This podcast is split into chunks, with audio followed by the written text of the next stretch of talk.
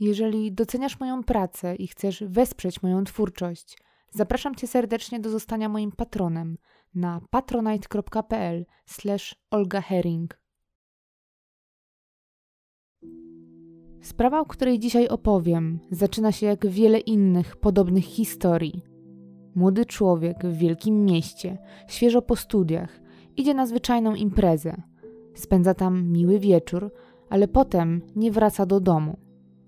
Większość takich spraw rozwiązuje się bardzo szybko, a według policyjnych statystyk w ciągu pierwszych 30 dni od zaginięcia odnajduje się ponad 90% zaginionych osób. Ale są takie sprawy, właśnie takie jak ta, w których potrzeba lat, by rzucić nowe światło i odpowiedzieć na wiele pytań, które dręczą szczególnie bliskich. Jednak w przypadku tej historii rozwiązanie, jakie nadeszło, zamiast odpowiedzieć na pytania, namnożyło kolejne, sprawiając, że ta historia zapada w pamięci na bardzo długo.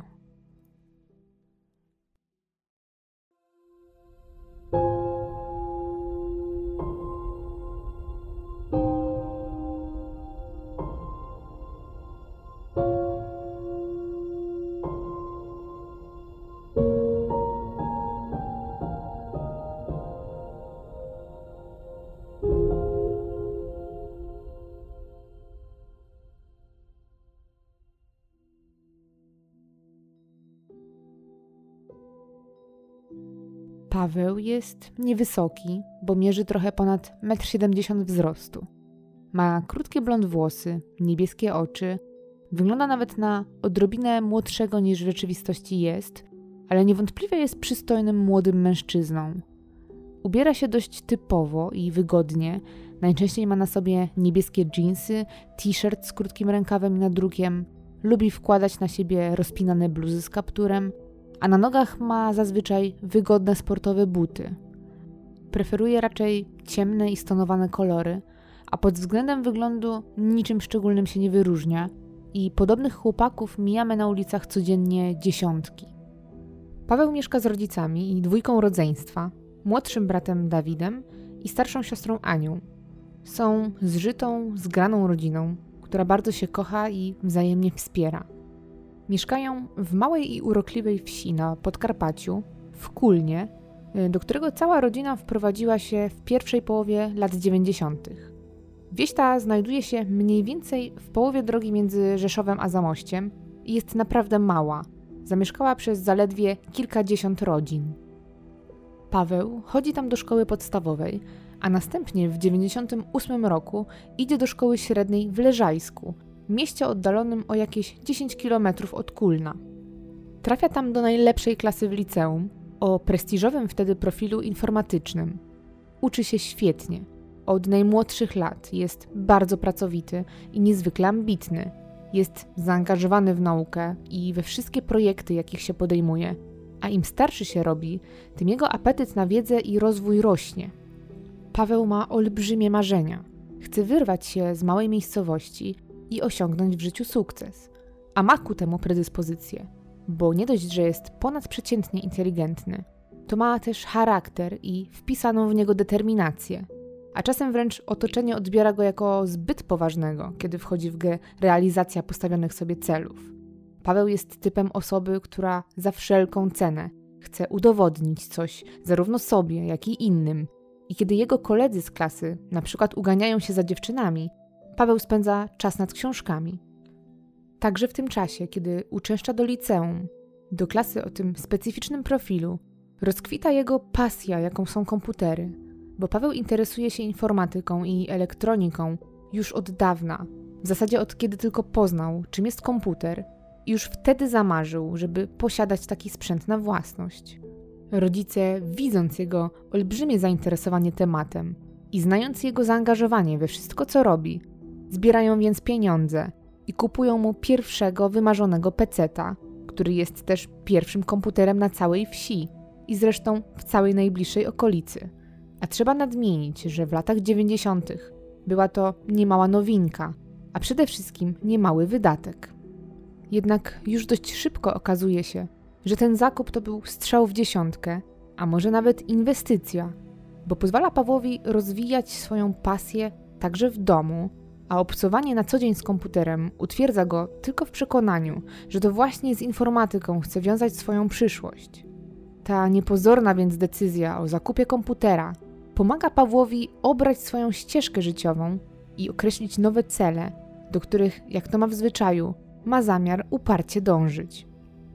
Dlatego po zdaniu matury, zresztą z świetnymi wynikami, Paweł spełnia kolejny cel i dostaje się na studia do oddalonego od domu ponad 200 km Krakowa. Dostaje się tam na Politechnikę Krakowską i od 2003 roku staje się studentem na Wydziale Mechanicznym i rozpoczyna tam pięcioletnie studia magisterskie w trybie dziennym na kierunku informatyki stosowanej. Rodzina pęka z dumy i kibicuje młodemu chłopakowi, który zaczyna właśnie dorosłe życie w wielkim mieście.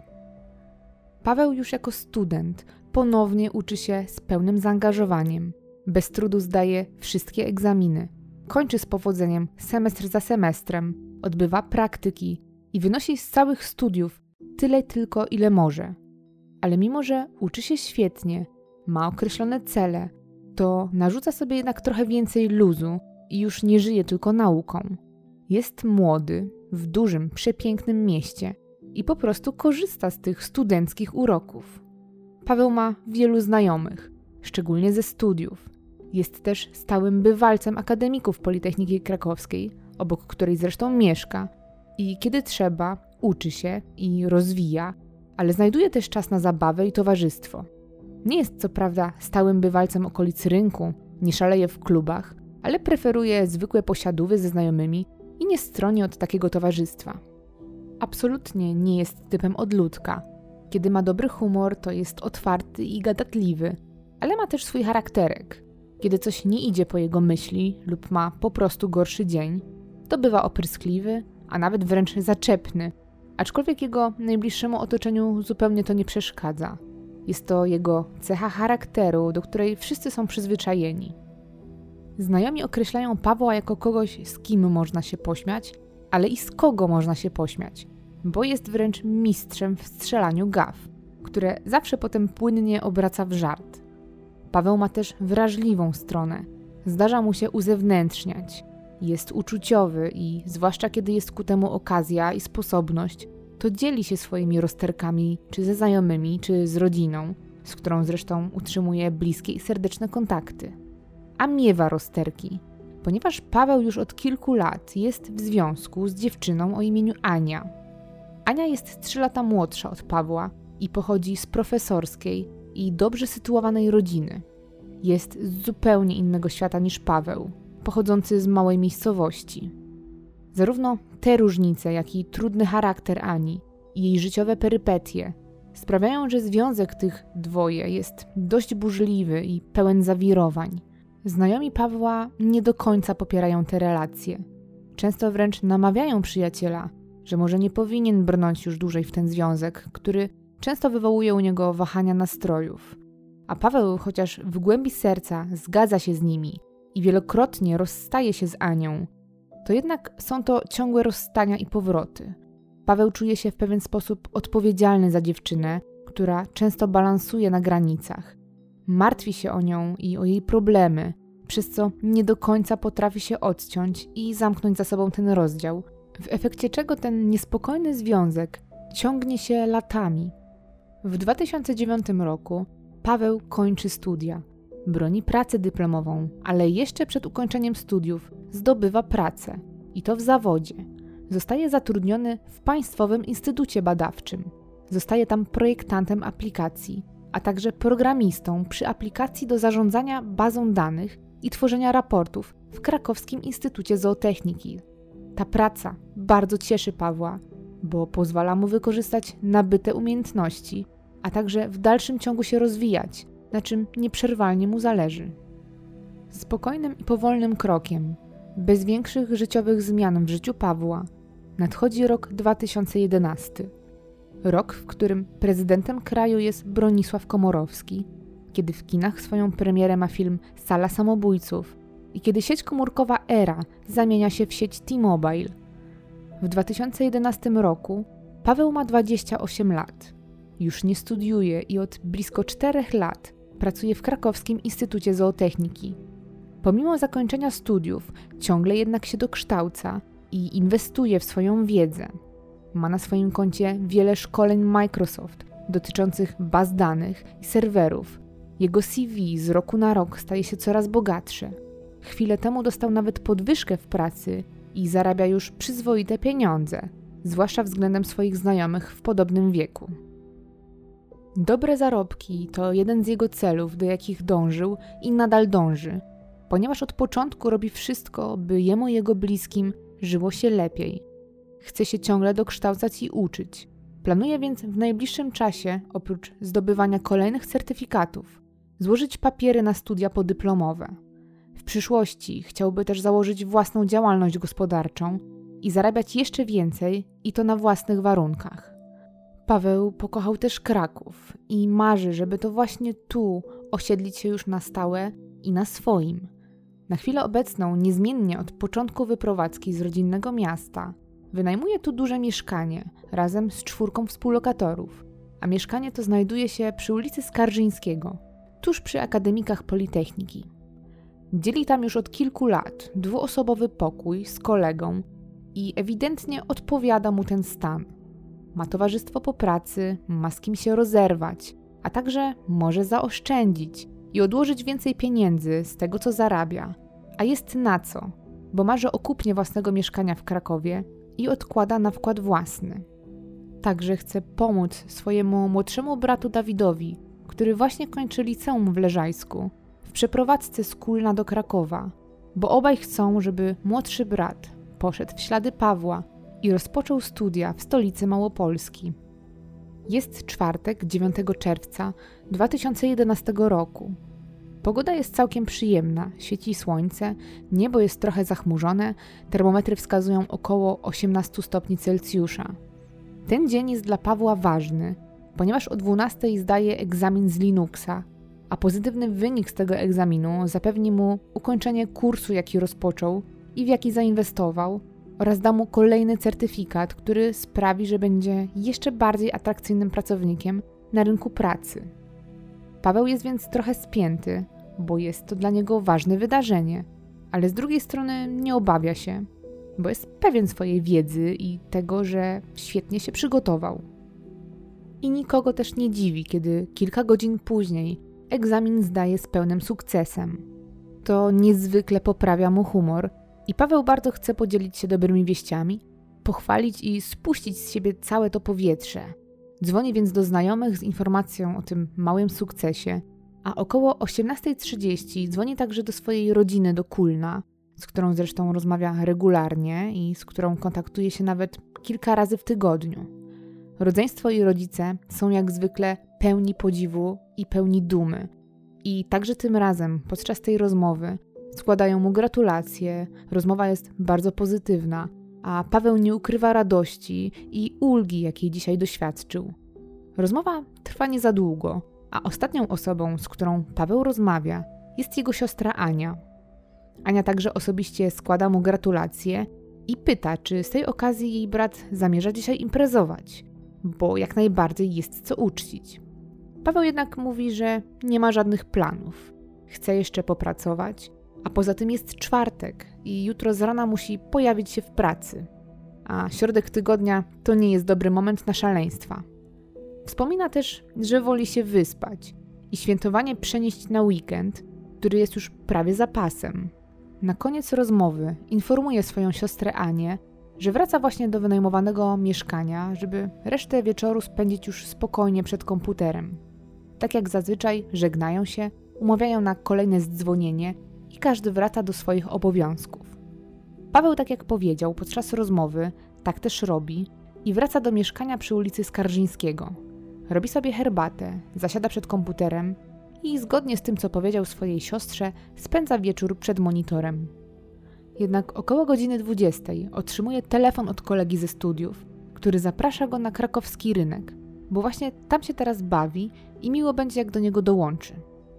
Paweł, pomimo swojego wcześniejszego postanowienia o zostaniu w mieszkaniu, zabiera jednak swoje rzeczy osobiste, jak telefon i portfel, wstaje od komputera i bez nawet przebierania się wychodzi z mieszkania. Jego wyjścia nie zauważają jego współlokatorzy, zajęci swoimi sprawami. Zresztą to dorośli ludzie, którzy nie meldują sobie wzajemnie, co i kiedy robią. A Paweł najwyraźniej spontanicznie, pod wpływem tego jednego telefonu, zmienia zdanie co do tego, jak będzie wyglądała dalsza część tego wieczoru. Wsiada w komunikację miejską i kieruje się w stronę rynku, na którym już jest znajomy ze studiów ze swoimi znajomymi, których Paweł jeszcze nie zna. Na miejscu zostają sobie przedstawieni i spędzają razem czas w knajpkach w samym sercu Krakowa.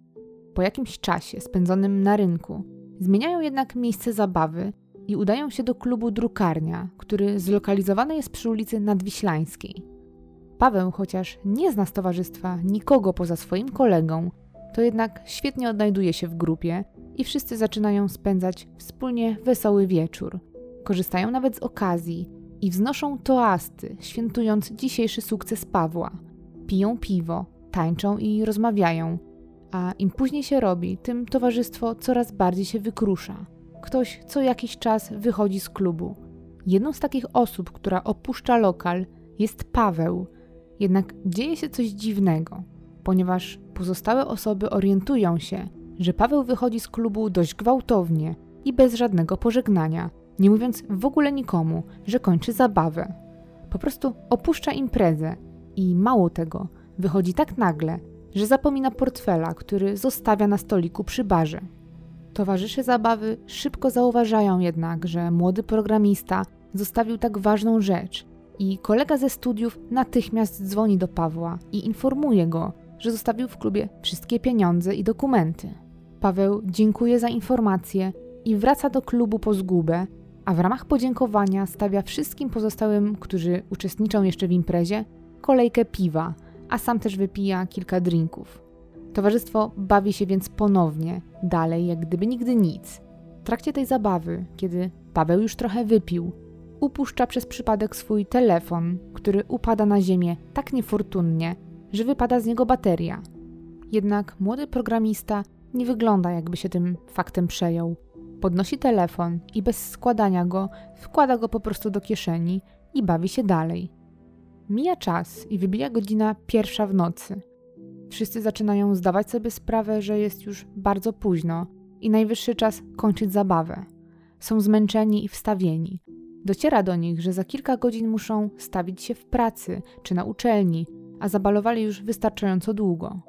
Wychodzą więc całą grupą z klubu, a każdy rozchodzi się w swoją stronę. Paweł w towarzystwie znajomego jego dziewczyny postanawiają, że z klubu przejdą pod teatr Bagatela, spod którego odjeżdża nocny autobus linii 608. Mają więc do pokonania kawałek drogi, bo około 2,5 kilometra, czyli jakieś 30 minut na piechotę. Opuszczają więc klub, przekraczają kładkę ojca Bernatka, przycinają Kazimierz i krakowskimi plantami docierają pod teatr Bagatela. Kiedy są już na miejscu, dochodzi druga nad ranem i tutaj drogi Pawła i jego znajomych rozchodzą się. Paweł, pomimo że może wrócić tym samym autobusem, nie chce jednak czekać na przystanku i informuje znajomych, że pójdzie na postój taksówek. Rusza więc plantami wzdłuż ulicy Dunajewskiego, a znajomi odprowadzają go wzrokiem. Szczególnie kolega, który czeka na autobus, ponieważ ma do niego wsiąść jego dziewczyna, ale on natomiast rusza w innym kierunku i chce dołączyć do oddalającego się Pawła. Chwilę później podjeżdża autobus. Dziewczyna wsiada do środka, a kolega, który pozostał na przystanku, próbuje teraz dogonić Pawła. Niestety już nigdzie go nie widać. Zniknął i prawdopodobnie wsiadł do taksówki. Jest piątek, 10 czerwca. Współlokator, z którym Paweł dzieli pokój, otrzymuje dziwny telefon z pracy Pawła z pytaniem, czy nie ma kontaktu ze swoim kolegą, ponieważ ten nie pojawił się w pracy i co więcej, nikogo z przełożonych nie poinformował o tym, że go nie będzie. Jest to do niego absolutnie niepodobne zachowanie i zupełnie nie w jego stylu, bo Paweł jest bardzo sumienny i obowiązkowy, a przez kilka lat pracy nigdy nie zdarzyło się mu nic podobnego. Współlokator jest zaskoczony tym pytaniem i właśnie uświadamia sobie, że widział ostatni raz Pawła wczoraj wieczorem. Skojarzył, że Paweł musiał wyjść i że na pewno nie wrócił do mieszkania. Postanawia więc zadzwonić do Pawła, ale telefon nie odpowiada. W następnej kolejności obdzwania wszystkich wspólnych znajomych, którzy mogliby wiedzieć, gdzie jest teraz jego kolega. Niestety nikt nie ma pojęcia, co się z nim stało i gdzie teraz przebywa. Współlokator zaczyna bardzo się niepokoić i informuje o swoich obawach resztę chłopaków z mieszkania, którzy raczej go uspokajają i nie podzielają jego zaniepokojenia. Sugerują, że pewnie gdzieś zabalował. Zresztą nawet nie wiedzą, gdzie wieczorem wyszedł, więc może być gdziekolwiek i niekoniecznie są w stanie to sprawdzić. Jednak mija czas, a ich współlokator nie wraca do mieszkania. Sprawdzają więc inny trop. Czy może nie ma Pawła u swojej dziewczyny Ani, która zresztą w środę w nocy, w dniu poprzedzającym wyjście Pawła, była pod drzwiami ich mieszkania skarżyńskiego i chciała rozmawiać ze swoim chłopakiem. Jednak Paweł nie miał ochoty na rozmowę i zignorował ją. Właśnie mieli przerwę w związku, zresztą jedną z wielu. I taka wizyta Ani nie była dla nikogo niczym nadzwyczajnym, bo para ze względu na swoją bardzo burzliwą relację oraz te ciągłe powroty i rozstania miewała już podobne epizody. Kiedy jednak okazuje się, że Paweł i Ania jednak się nie pogodzili, tak jak myśleli, i że wcale nie spędzają teraz razem czasu, zaczynają niepokoić się już na poważnie. Zmartwieni współlokatorzy postanawiają więc skontaktować się z rodziną Pawła, która mieszka w Kulnie, żeby sprawdzić, czy wszystko ok i czy ten nie pojechał może w rodzinne strony. Rodzice Pawła odbierają telefon z Krakowa i są całkowicie zaskoczeni informacjami o braku kontaktu z ich synem, jak i o jego nieobecności w pracy. Natychmiast sami próbują się z nim skontaktować. Niestety jego telefon wciąż milczy. Ogarnia ich bardzo złe przeczucie, bo brak kontaktu, niepojawienie się w pracy to dla nich sygnał, że coś musiało się wydarzyć. Dlatego nie zwlekają, pakują się i natychmiast ruszają w podróż do oddalonego o 200 km Krakowa. Jeszcze tego samego dnia, w piątek, gdy kontaktu z Pawłem nie ma już blisko dobę, przyjeżdżają do mieszkania przy ulicy Skarżyńskiego i zaczynają zasypywać pytaniami współlokatorów, którzy niestety nie są w stanie udzielić im żadnych sensownych odpowiedzi. Wszyscy postanawiają po prostu czekać, ale czas płynie okrutnie powoli, a Pawła z godziny na godzinę nadal nie ma. Rodzice są niezwykle zestresowani i nie potrafią zebrać myśli. Co chwilę zadają te same pytania współlokatorom, a taka nerwowa atmosfera trwa aż do rana. W końcu o piątej, o świcie, gdy Paweł nie zjawia się przez całą kolejną noc, rodzice młodego programisty nie wytrzymują tej niepewności i udają się na najbliższy komisariat, który znajduje się w Nowej Hucie. Na komisariacie, choć zgłoszenie zostaje przyjęte, to jednak nikt nie traktuje poważnie zaginięcia Pawła. W końcu to 28-latek, dorosły mężczyzna. Wychodzi na imprezę i nie wraca od zaledwie około 30 godzin. Zapewne zaszalał i wróci pod koniec weekendu. Więc funkcjonariusze jedynie uspokajają roztrzęsionych bliskich i przez cały weekend nie robią w sprawie nic. Dopiero na początku nowego tygodnia, gdy Paweł jednak, w przeciwieństwie do tego, co sugerowali policjanci, nie wraca, dwóch funkcjonariuszy odwiedza mieszkanie na Skarżyńskiego. Chwilę się tam kręcą i poświęcają zaledwie dwa kwadranse na rozmowę ze współlokatorami. I to wszystko. Rodzina jednak nie ma zamiaru bezczynnie czekać i rozpoczyna się akcja poszukiwawcza z ich inicjatywy oraz z inicjatywy znajomych Pawła. Zawiadomiona zostaje także Fundacja Itaka, która przyjmuje zgłoszenie o zaginięciu i pomaga rodzinie, nakierowując ją na dalsze kroki. Bliscy tworzą i drukują setki plakatów z wizerunkiem i opisem Pawła oraz miejscem, jakie ustalili jako ostatnie, w którym był widziany, czyli pod teatrem Bagatela. Plakaty rozwieszają po całym mieście, gdzie się tylko da, choć policja zabrania rodzinie wieszania plakatów na przykład na słupach telefonicznych. Ci jednak nic sobie z tego nie robią, czekają aż patrol odjedzie i robią swoje. Najbliżsi nie tylko plakatują cały Kraków, ale obdzwaniają także szpitale, oddziały ratunkowe. Sprawdzają nawet przytułki dla bezdomnych, pokonują trasy, jakimi poruszał się Paweł i przeczesują okolice jego mieszkania na Skarżyńskiego. Z inicjatywy brata Pawła, Dawida, powstaje grupa na Facebooku, która ma pomóc rozpowszechnić informacje o Pawle i wieść o jego zaginięciu a także ułatwić komunikację z osobami, które ewentualnie mogły go gdzieś spotkać lub wnieść coś do sprawy. A odzew jest naprawdę duży. Do internetowej akcji dołącza blisko 2,5 tysiąca osób chcących pomóc, a zupełnie obcy ludzie wieszają plakaty i pomagają w poszukiwaniach. Wolontariusze pokonują hipotetyczne trasy, jakie mógł pokonać tamtej feralnej nocy Paweł, czy na własną rękę sprawdzają miejsca, w jakie mógł się udać. Rodzina dokładnie przepytuje osoby, które bawiły się czwartkowej nocy z Pawłem. Przepytują też taksówkarzy z postoju, w stronę którego szedł Paweł, a nawet kierowców nocnych autobusów. Niestety bezskutecznie. Dopiero pod sam koniec czerwca, około trzy tygodnie po zgłoszeniu zaginięcia, także policja rozpoczyna poszukiwania. W akcji biorą udział psy tropiące, które sprawdzają potencjalną trasę, jaką mógł przejść Paweł oraz okolice mieszkania i akademików. Nawet śmigłowiec sprawdza trasę od rynku do mieszkania na Skarżyńskiego. Niestety nic to nie wnosi, a psy nie podejmują żadnego tropu. Policja rozpoczyna też analizy komputerowe. Sprawdzany jest sprzęt Pawła, który zostawił w mieszkaniu. Niestety nic z tego nie daje nawet cienia podejrzeń, co się wydarzyło. Rodzina wpada więc na pomysł, by prześledzić trasę Pawła na podstawie danych z logowań jego telefonu i inicjuje sprawdzenie tego tropu. Jednak ostatnia lokalizacja zarejestrowana jest w klubie, a jako że telefon był w dwóch częściach, kiedy Paweł opuścił lokal, to nie da się odtworzyć trasy, jaką przebył. A na dodatek wszystko wskazuje na to, że już nigdy potem nie złożył w całość aparatu ani go nie uruchomił. Na końcu sprawdzany jest także monitoring, bo przecież Paweł zaginął w dużym mieście, naszpikowanym wręcz kamerami.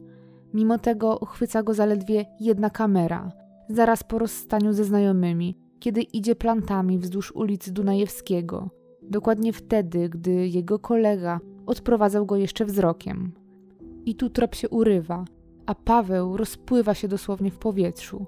A w związku z tym, co wskazał monitoring, następuje kolejne zamieszanie, tym razem ze strony policji. Komendy zaczynają przerzucać się między sobą sprawą Pawła. Stare miasto uważa, że sprawa powinna prowadzić komenda, w której zgłoszono zaginięcie. Natomiast Nowa Huta twierdzi, że skoro Pawła ostatni raz widziano w okolicach Teatru Bagatela, to jest to sprawa Starego Miasta, a ten konflikt utrudnia i opóźnia działania. Oprócz policji, w poszukiwania zostaje zaangażowana także Straż Miejska, ale bardzo szybko na jaw wychodzi niekompetencja strażników. Mama Pawła podczas wizyty na posterunku przyłapuje ich na tym, że nie mają zdjęcia z wizerunkiem Pawła i nie wiedzą nawet, jak wygląda osoba, którą rzekomo szukają. Wtedy do rodziny dociera, że muszą wziąć sprawy w własne ręce i tak też się dzieje. Przez praktycznie całe wakacje rodzina poszukuje młodego programisty głównie z własnej inicjatywy, a nie jest to dla nich łatwe, ponieważ kursowanie między ich mieściną a Krakowem jest zarówno czasochłonne, jak i kosztuje ich dużo pieniędzy. Co jakiś czas trafiają na pomocne osoby, jednak wciąż z wieloma przeciwnościami muszą radzić sobie zupełnie sami. Są jednak zdeterminowani, żeby zrobić wszystko, by odnaleźć Pawła. Wierzą, że już niedługo się spotkają z synem. W dalszym ciągu nawet opłacają jego abonament telefoniczny, żeby ewentualnie mógł do nich zadzwonić. Jest dla nich zadziwiające i trudne do zrozumienia, że w mieście tętniącym życiem i naszpikowanym kamerami można tak po prostu przepaść bez śladu. Mija czas, a policja zaczyna sugerować rodzinie, że Paweł znał świetnie angielski i mógł celowo wyjechać za granicę i być może z własnej woli zerwać kontakt z rodziną i rozpocząć nowe życie. Jednak rodzina nie wierzy w taką wersję. Paweł miał z nimi świetny kontakt. Nie był też typem osoby zamkniętej w sobie. Znali jego rozterki i radości. Miał plany i cele, a dodatkowo tej teorii wydają się przeczyć fakty, takie jak to, że Paweł nigdy po zaginięciu nie użył swoich dokumentów ani telefonu. Nie ma też żadnych racjonalnych powodów, dla których Paweł chciałby zmienić swoje życie i odciąć się od dotychczasowego. Rodzina zaczyna więc coraz bardziej skłaniać się ku wersji, że wydarzyło się coś bardzo złego, że być może ktoś go skrzywdził, porwał A może Paweł stracił pamięć i nie wie, jak trafić do domu? Jako, że jest sezon ogórkowy, to internet zaczyna huczeć od różnych teorii. Zaginięcie Pawła jest głośne i często komentowane w mediach społecznościowych, a niektóre teorie co do tego zaginięcia wręcz zakrawają teorie spiskowe. Tworzy się też miejska legenda, która mówi o ginących w Krakowie informatykach z rocznika 83, którzy następnie zostają odnajdywani martwi. Jednak policja wyklucza, by istniała w ogóle jakaś zależność między zniknięciem Pawła a innymi zaginięciami młodych mężczyzn. A sama teoria o seryjnym mordercy programistów, po zagłębieniu się w nią, wydaje się mocno naciągana. Jesienią 2011 roku prokuratura wszczyna śledztwo w sprawie Pawła, które kwalifikuje jako zabójstwo, chociaż rutynowo podobne sprawy kwalifikuje się jako nieumyślne spowodowanie śmierci. Prokuratura podejmuje taką decyzję z powodu nietypowego zachowania Pawła przed zaginięciem i braku jakichkolwiek powodów i przesłanek, które wskazywałyby na celowe zniknięcie. Także jesienią, bo z początkiem listopada, policja zaczyna wreszcie działać i dopiero wtedy, blisko pięć miesięcy po zaginięciu Pawła, przysłuchuje dokładnie współlokatorów i inne osoby, które jako ostatnie go widziały. Jedyną osobą, która nie zostaje przesłuchana, jest Ania, była dziewczyna, która miesiąc po zaginięciu Pawła wyjechała do Anglii. Była rozbita całą sytuacją i ten wyjazd miał jej pomóc się pozbierać. Niestety, ale już na wyspach umiera w konsekwencji trapiącej ją od dłuższego czasu choroby. Policja po przesłuchaniach zaczyna badać różne wątki i szukać ewentualnego motywu, jaki ktoś mógłby mieć, by pozbawić Pawła życia. Niestety i to nic nie wnosi. Paweł nie ma na swoim koncie żadnych konfliktów i od zawsze prowadził niezwykle spokojne życie. I chociaż policja już bez ogródek zaczyna podejrzewać, że młody programista musiał paść ofiarą zabójstwa, to jednak nie znajdują niczego, co mogłoby tę teorię potwierdzić. Czas mija nieubłaganie, a Pawła nie ma już od roku. I w 2012 roku sprawa zostaje umorzona z powodu braku danych i dowodów, które by wskazywały na popełnienie przestępstwa. Wtedy nikt jeszcze nie wie, że przełom nadejdzie. Jest 23 października 2014 roku. To ponad 3 lata od zaginięcia Pawła. Na budowie nowo powstającego pawilonu handlowego przy ulicy Siewnej w Krakowie robotnicy wykonują typowe prace budowlane.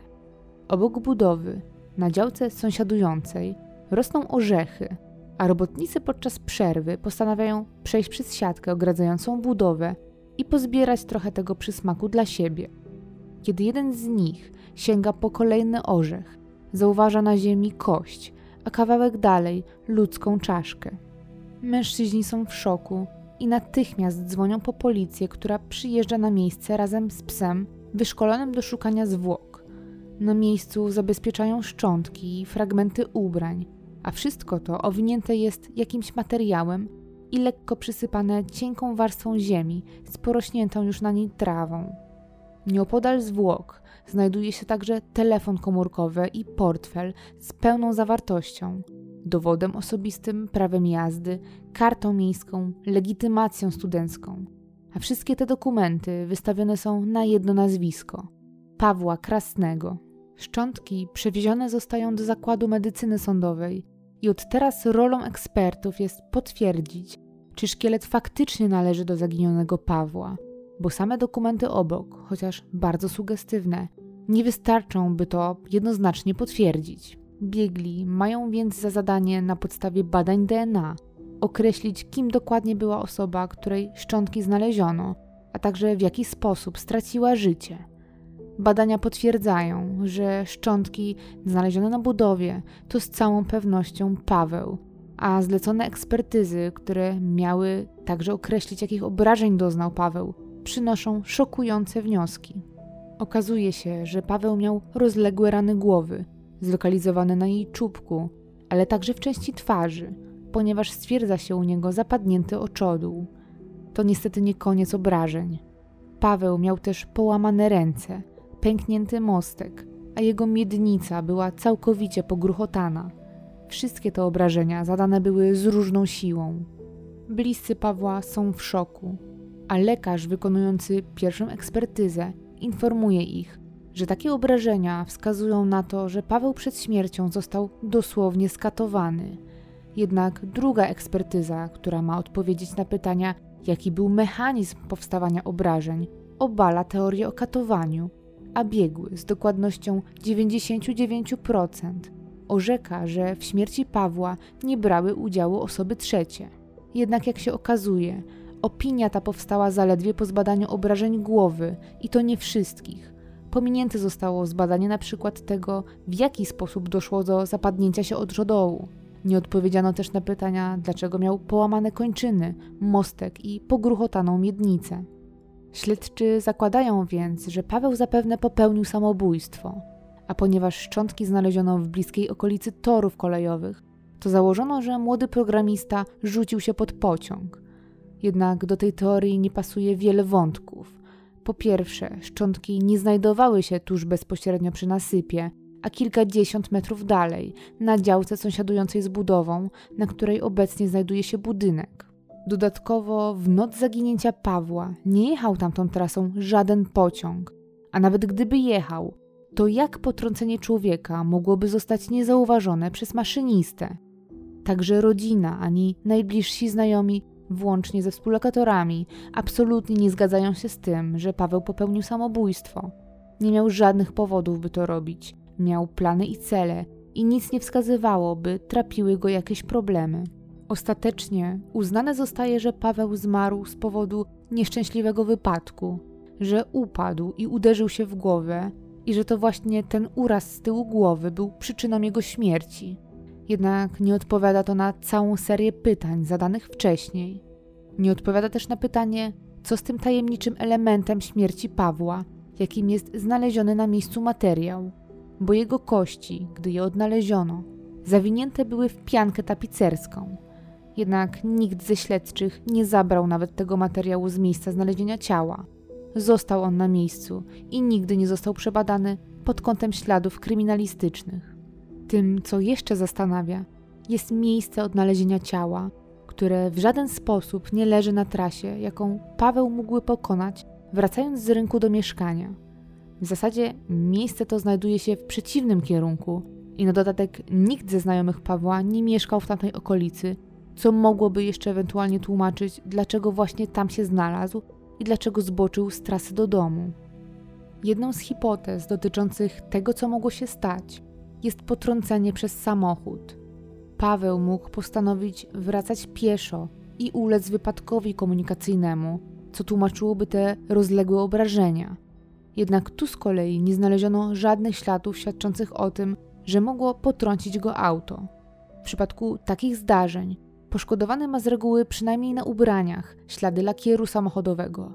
Także takie uderzenie generuje hałas i pozostawia ślady na jezdni, a nic takiego nie zostało w tamtym czasie odnotowane. To jednak nie wyklucza, że to właśnie mogło mu się przytrafić. Co więc wydarzyło się tak naprawdę tamtej nocy? Czy rzeczywiście mógł to być po prostu nieszczęśliwy wypadek? Paweł się zgubił i przewrócił czy też ktoś doskonale wie, co spotkało tego młodego człowieka? Czy ktoś go napadł, ale dlaczego nie zabrał żadnych cennych przedmiotów? Z dużym prawdopodobieństwem możemy nie dowiedzieć się tego już nigdy, a przede wszystkim może nigdy nie dowiedzieć się tego rodzina. Jeżeli ktoś skrzywdził Pawła, to ma szansę nie ponieść nigdy konsekwencji swojego czynu, co budzi złość i poczucie olbrzymiej niesprawiedliwości to tamtej nocy Paweł najprawdopodobniej stracił życie. Być może w wyniku nieszczęśliwego wypadku, pobicia, a być może w wyniku potrącenia przez samochód. Mimo wszystko ciężko jest uwierzyć, że nikt nie był świadkiem tych wydarzeń. W całej tej sprawie mocno rzuca się w oczy reakcja policji i bagatelizowanie przez funkcjonariuszy, i to nie po raz pierwszy, zaginięcia młodego człowieka. Bardzo możliwe, że nawet gdyby funkcjonariusze natychmiast zareagowali, to wcale nie ocaliłoby to życia Pawłowi, ale być może odnalezienie go wcześniej dałoby szansę na wyjaśnienie tego, co się faktycznie wydarzyło tamtej nocy. Jeżeli ktoś miał swój udział w śmierci Pawła, to istniałaby większa szansa na to, by poniósł tego konsekwencje. A przede wszystkim, Byłoby to olbrzymie odciążenie cierpiącej rodziny, która musiała czekać lata, by pochować swojego ukochanego syna i brata. W tej sprawie niezwykle smutny jest właśnie ten koniec, który pozostawia wiele pytań i dopuszcza możliwość, że sprawca być może nigdy nie poniesie konsekwencji. Pozostaje jednak mieć nadzieję, że kolejny przełom w tej sprawie jest jednak nadal przed nami i że niebawem sprawa Pawła zostanie rzeczywiście zakończona, a rodzina będzie mogła wreszcie wziąć głęboki oddech i zamknąć ten smutny rozdział na zawsze. Paweł był niezwykle wartościowym człowiekiem, bardzo pracowitym i ambitnym, a wszystko, co osiągnął, osiągnął swoją ciężką pracą. Był lubiany przez otoczenie i przede wszystkim bardzo kochany przez swoją rodzinę, którą kochał ze wzajemnością. Jego znajomi z czasów studiów mają dzisiaj własne, dobrze prosperujące firmy lub pracują na wysokich stanowiskach.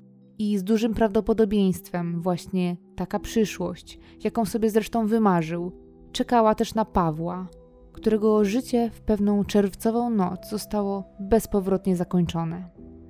Wszystkie osoby, które mają jakąkolwiek wiedzę w sprawie Pawła, proszone są o kontakt z policją.